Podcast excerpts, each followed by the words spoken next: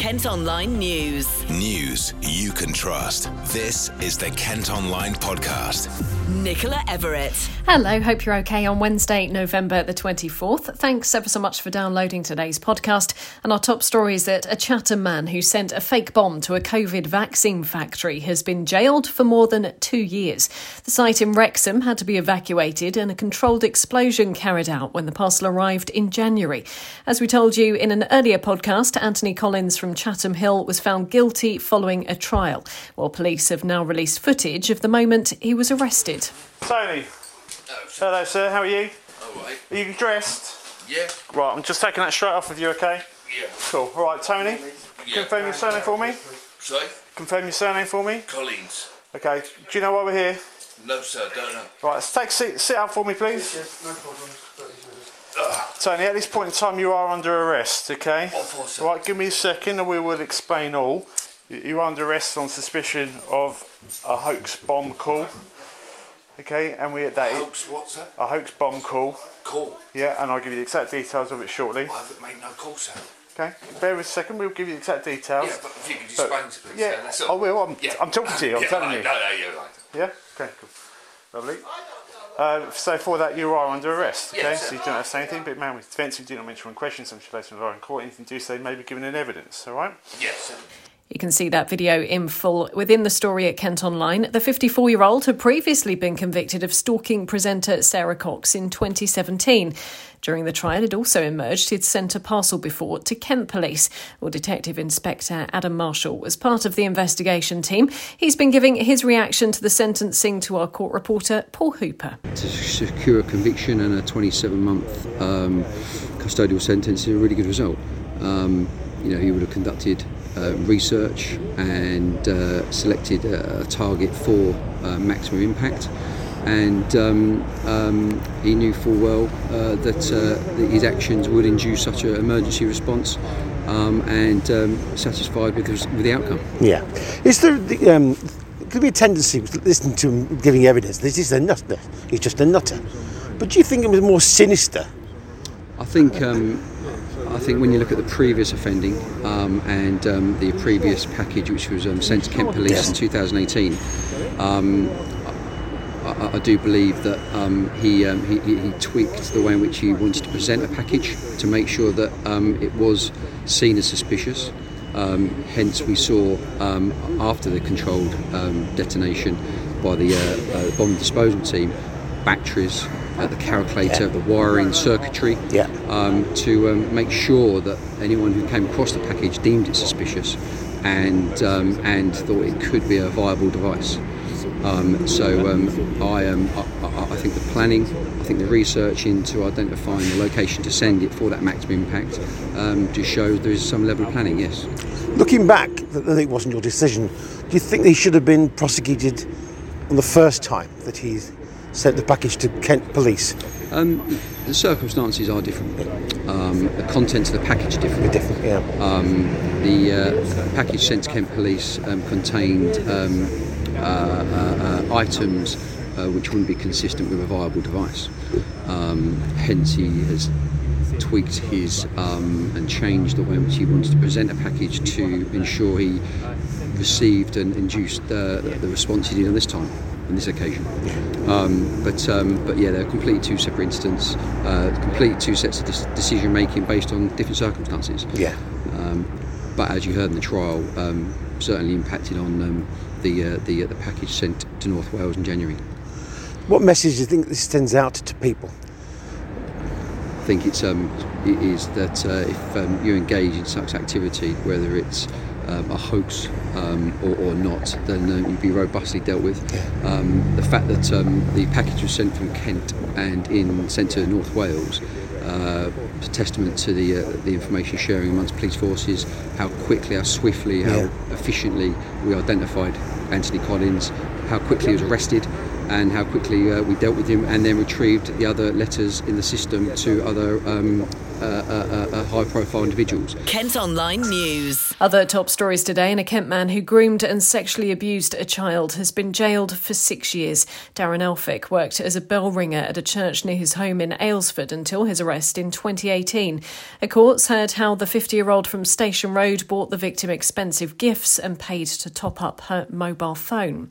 Serious crime detectives have been called in to help search for a missing Kent mum.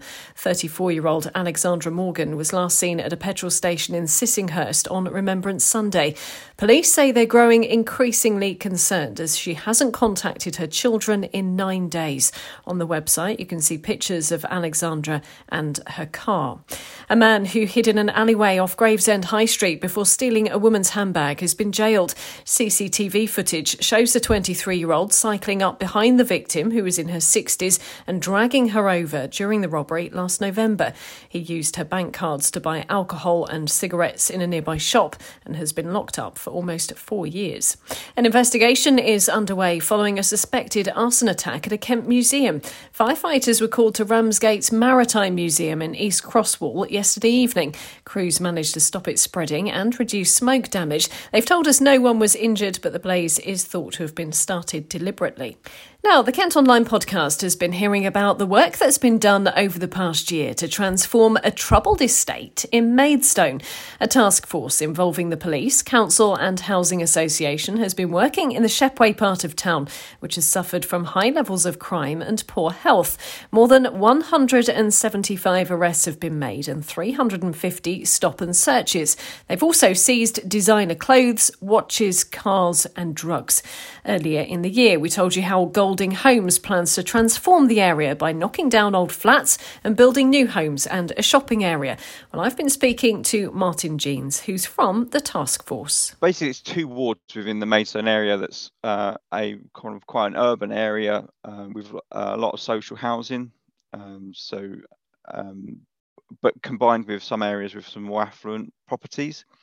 And what we were finding was that the residents in that area, there was um, some elements, some families that were, we were seeing cycles of issues where um, we were looking at young men and young women that were getting involved in things that they shouldn't do that mirrored some of their uh, some of the behavior of their parents and grandparents even. So what we wanted to do was understand that sometimes it's not about policing a problem. Sometimes it's about understanding what are the drivers that are, are, pulling people into that type of behavior. So over the past year can you tell me a bit about the work that you've been doing and in fact how successful it's been? We've been looking at not only focusing and targeting some of those that were the root cause of some of the issues. So those that were preying on vulnerable people in the area, those that were intent on supplying substances for, for the substance misuse issues um, and addictions.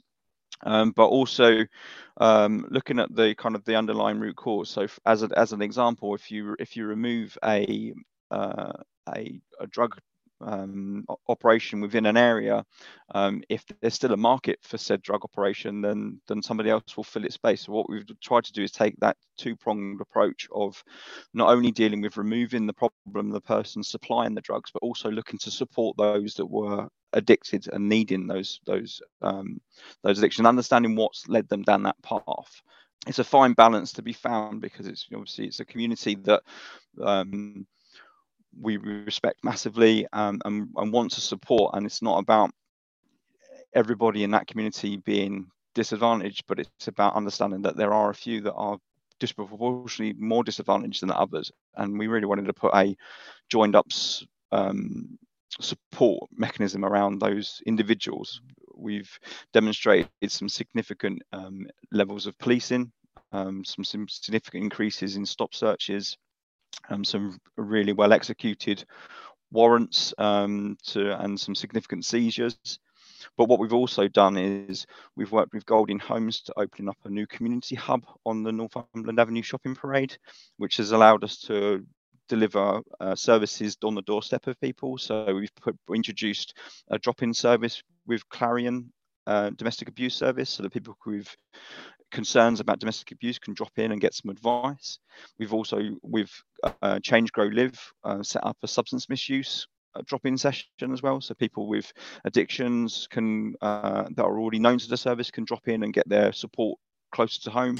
It sounds like you've done some amazing stuff. And I know Golding Homes obviously have huge plans for that particular part of town as well. What do you think the future is looking like for Shepway then?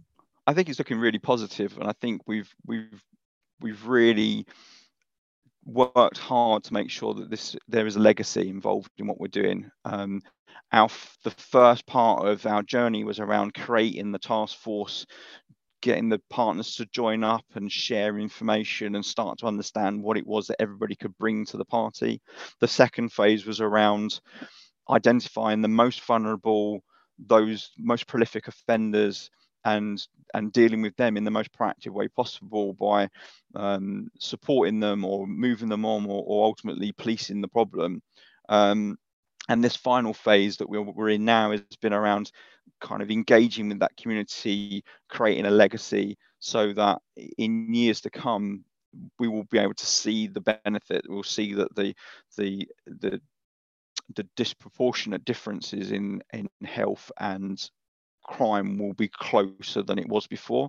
And we're not going to flip it on its head in one period but it, it will be uh, for us for for i think us and for the management team within it we understand that this is a uh, this is about a journey and about a legacy of improvement rather than going in fixing the problem and walking away. And there's no sticky plaster solution here. This is about long-term support long-term collective efforts to ultimately improve that community. And the work that Golding Homes are planning and the support services that we've put in are going to will change the face of Shepway forever. Kent Online reports. Latest figures show a rise in coronavirus deaths in Kent. 27 were recorded in the week to November the 12th, up from 22 in the previous seven days.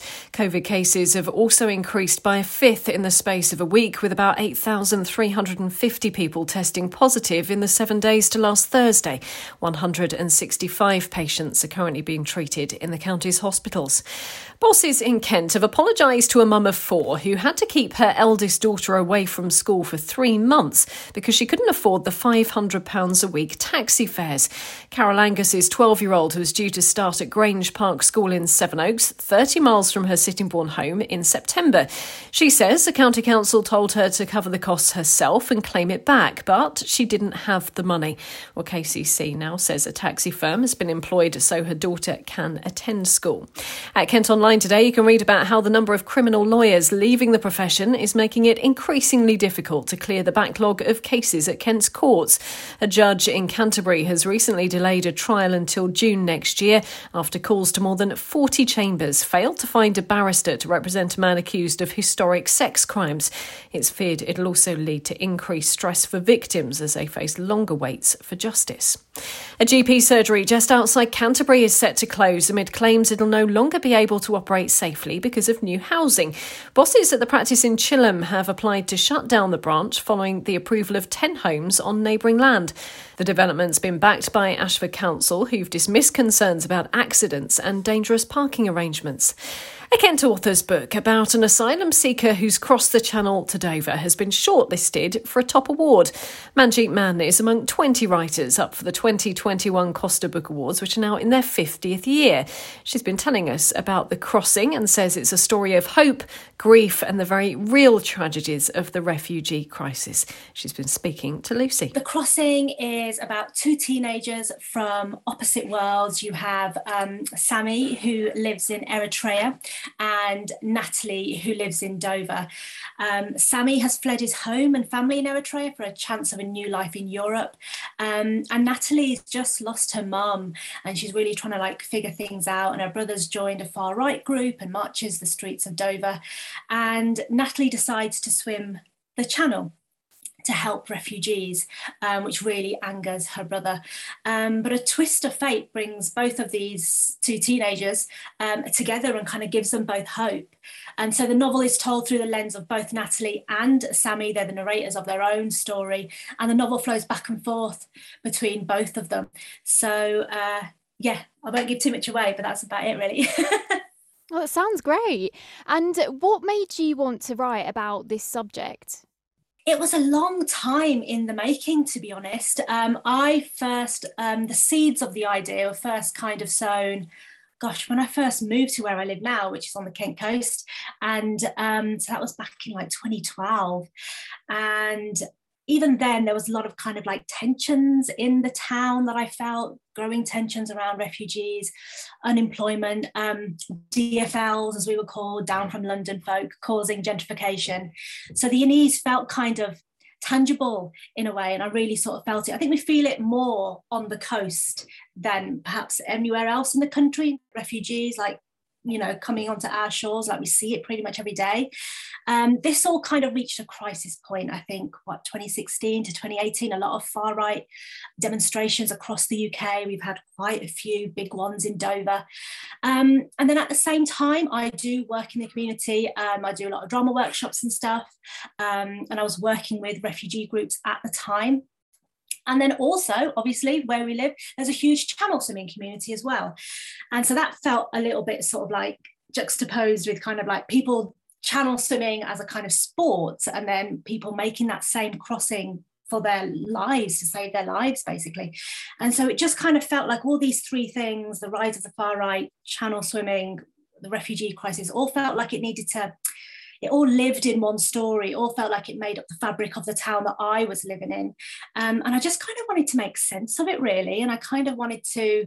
Um, tell a story that would help build understanding and and empathy uh, so it was a story that started back in 2012 and I didn't actually write until 2019. So, yeah, it was living in my head for a very, very long time until I felt like it was right and I knew what I was writing and I knew what I wanted to say. Yeah, and like you say, this refugee issue, you know, the channel crossings, it's as big now as it probably was when you started writing it. You know, we hear about this kind of thing almost every day. And some people do have really negative attitudes towards refugees. Are you hoping that your book could change that? Yeah, I hope so. Uh, in a way, um, I do hope so. Uh, I think that's why I kind of like writing for teenagers because I feel like they're at that kind of age where they can really sort of, um, they're like a bit of a sponge, really, and they can really take things in. And so I'm really hoping that sort of, you know, get the message in early and it might sort of help build empathy. And that's kind of what I want from the book. I just want people to read it and build some compassion and, and, and empathy. I think the story is really about connection about two teenagers. Yes, they're from opposite sides of the world, but there's a lot of similarities. Of course, there are lots of differences as well, but it's basically saying, hey, we're all part of the human race and, you know, let's just understand each other and, yeah, just try to get rid of some of the misinformation as well. Absolutely. And and how important is it that stories like this are told? And I imagine that's why the the Costa Award have sort of signaled out your book and you're up up for this award because it's such an important thing to be talking about. I think it's important that people get to hear different stories. And I think um, there's been a real push um, in publishing to kind of diversify uh, the stories that are being told because um, there wasn't much diversity before. Um, so I just sort of think the more people can read, not only people like me in terms of like oh finally seeing myself in books. Um, but also it's just as important to read different experiences and different people's stories and that all helps build a more empathetic uh, and understanding world you know? So i think it's just yeah it's really important that different stories are being told from different perspectives from people from all over the world. I think that's the way we can all move forward and what kind of response have you had, obviously, other than being nominated for this fantastic award? Um, what have your your readers so far made of it? Actually, when I uh, when the book first came out, I did um, a lot of um, Zoom calls to all the schools in Kent, so throughout Dover and uh, Folkestone, uh, to the secondary schools. And actually, I had a couple of teachers get in touch with me afterwards and say, your book has actually changed some of the opinions of some of the students in the class who had very negative um, viewpoint in terms of refugees and stuff. And she said, and you've actually changed their their point of view. And I was like, whoa, like that's the biggest, you know, okay, there are Costa Awards and Carnegie nominations, but that that is probably one of the biggest and best reviews that I can get. Well, category winners will be announced in January with the overall prize handed out the following month. Kent Online reports. A winter Wonderland event at the Kent Showground has been cancelled. It was supposed to take place in Detling near Maidstone on the weekend of the 11th and 12th of December with Christmas music, a fun fair, stalls, and firework display. Organisers say they've made the decision partly because of rising COVID cases across Europe. At Kent Online, this is one of our most read stories today. You can see first pictures inside a new £5 million bar and restaurant opening in Ashford. Stubbs in the Kennington part of town has replaced the former Croft Hotel and has an oyster Oyster Bar and Bistro. It was bought by husband and wife restaurateurs back in 2018 after plans to put homes on the site fell through.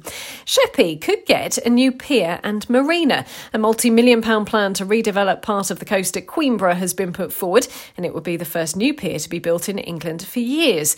The area previously had two piers, and the people behind the idea think it would breathe new life into the town. Market towns and coastal areas have been named today as the happiest places to live in the UK. According to Rightmove, community spirit is the driving factor. Sadly, nowhere in Kent has made it into their list of the top 20. You can let us know if you think you live in a happy part of the county by dropping us a message via our socials. And also on socials today, we'd like to know if you think there's enough support available for working mums. Now, this is all after MP Stella Creasy was told she shouldn't have brought her three month old into the Commons during a debate. She says she had no other option as she doesn't get maternity cover. Well, the Speaker has said the rules are now going to be reviewed, but we'd like to know what you think. And it goes much further, of course, than being an MP. Perhaps you've just had a baby and are wanting to go back to work. We'd like to know your story. And this will also be the topic of discussion on the lowdown on our Facebook Live tonight from 6. Kent Online Sport. A Kent MP is expected to recommend an independent regulator for English football later. Former Sports Minister and Chatham Rep Tracey Crouch has been running a fan led review into how the game is run, with details due to be published tonight. It was commissioned by the government following the failed attempt to create a European Super League in April. Staying with football, and there was more disappointment for Gillingham last night as they lost to Cheltenham Town. The Gills were beaten 2 0 at Priestfield and are now just one point above the League One relegation zone. Manager Steve Evans spoke to us after the game. Well, I think the one thing we know is that the players have given us absolutely everything, um, despite what players we've got to pick from. But I think tonight my, my overview is it's based on who takes chances. We missed three golden opportunities to score. They have three chances and take two of them. I think arguably we should defend both better um, and not give up those chances. Um, and it looks a bit more comfortable for them when they're two up and we're having to throw 16 and 17 year old boys onto the pitch just to try and protect the lads that are that probably done miracles to get to 80 minutes for us. Muzzy trained once last week and played 15 minutes of Crewe. He shouldn't be anywhere near us. Ollie Lee trained yesterday for 10 minutes, coming back from two broken toes. Shouldn't be anywhere near us. But the one thing about both those lads, they've got huge hearts and want to play football and want to help us. That's why we've had to put them in. The opposite is what? Start the, start the boys that were on the bench. Some people think they should play at this football club. I don't. Totally different opinions. If it wasn't for the dressing room, I'd be going home to think about what I'm going to do tomorrow. But my dressing room's given me everything. And I watch that with my own eyes. I don't need you guys to tell me or supporters to tell me. You can see the supporters know our players are given absolutely everything. Young Harvey is probably two years away from playing the first team, two and a bit years away. And we're having to play him. Young Gerald is, young Joe is five, six years away. If they'll ever become first team players, because it's a huge gap. But we we have no option. Same as we had no option tonight, but try and get Ollie into the team and a more experienced ten, if you like, and get Mustafa into the team. But you can see it at 45 minutes. They're sitting in the dressing room, and the boys have the boys have got nothing left. But we're asking them to go back out and see if they can find something. Um, but the game will never change. It's not about who we pick and who we don't pick. The game's about goals we missed opportunities to score. They took opportunities to score. We we probably not probably just from my set I'll watch it back. We should do better with both goals. And the Gills will host Portsmouth in their next match on Saturday. And in cricket, day two of England's first Ashes warm-up match has been called off because of rain. Kent Zach Crawley is with the squad in Australia ahead of their opening test in Brisbane next month. England made it to 98 without loss on day one before the weather stopped action. Well, that's all from us for today. Thanks ever so much for listening. Don't forget you can follow follow us on Facebook, Twitter, and Instagram. You can also get access to the ad free Kent Online premium site by subscribing at kentonline.co.uk forward slash subscribe. News you can trust. This is the Kent Online Podcast.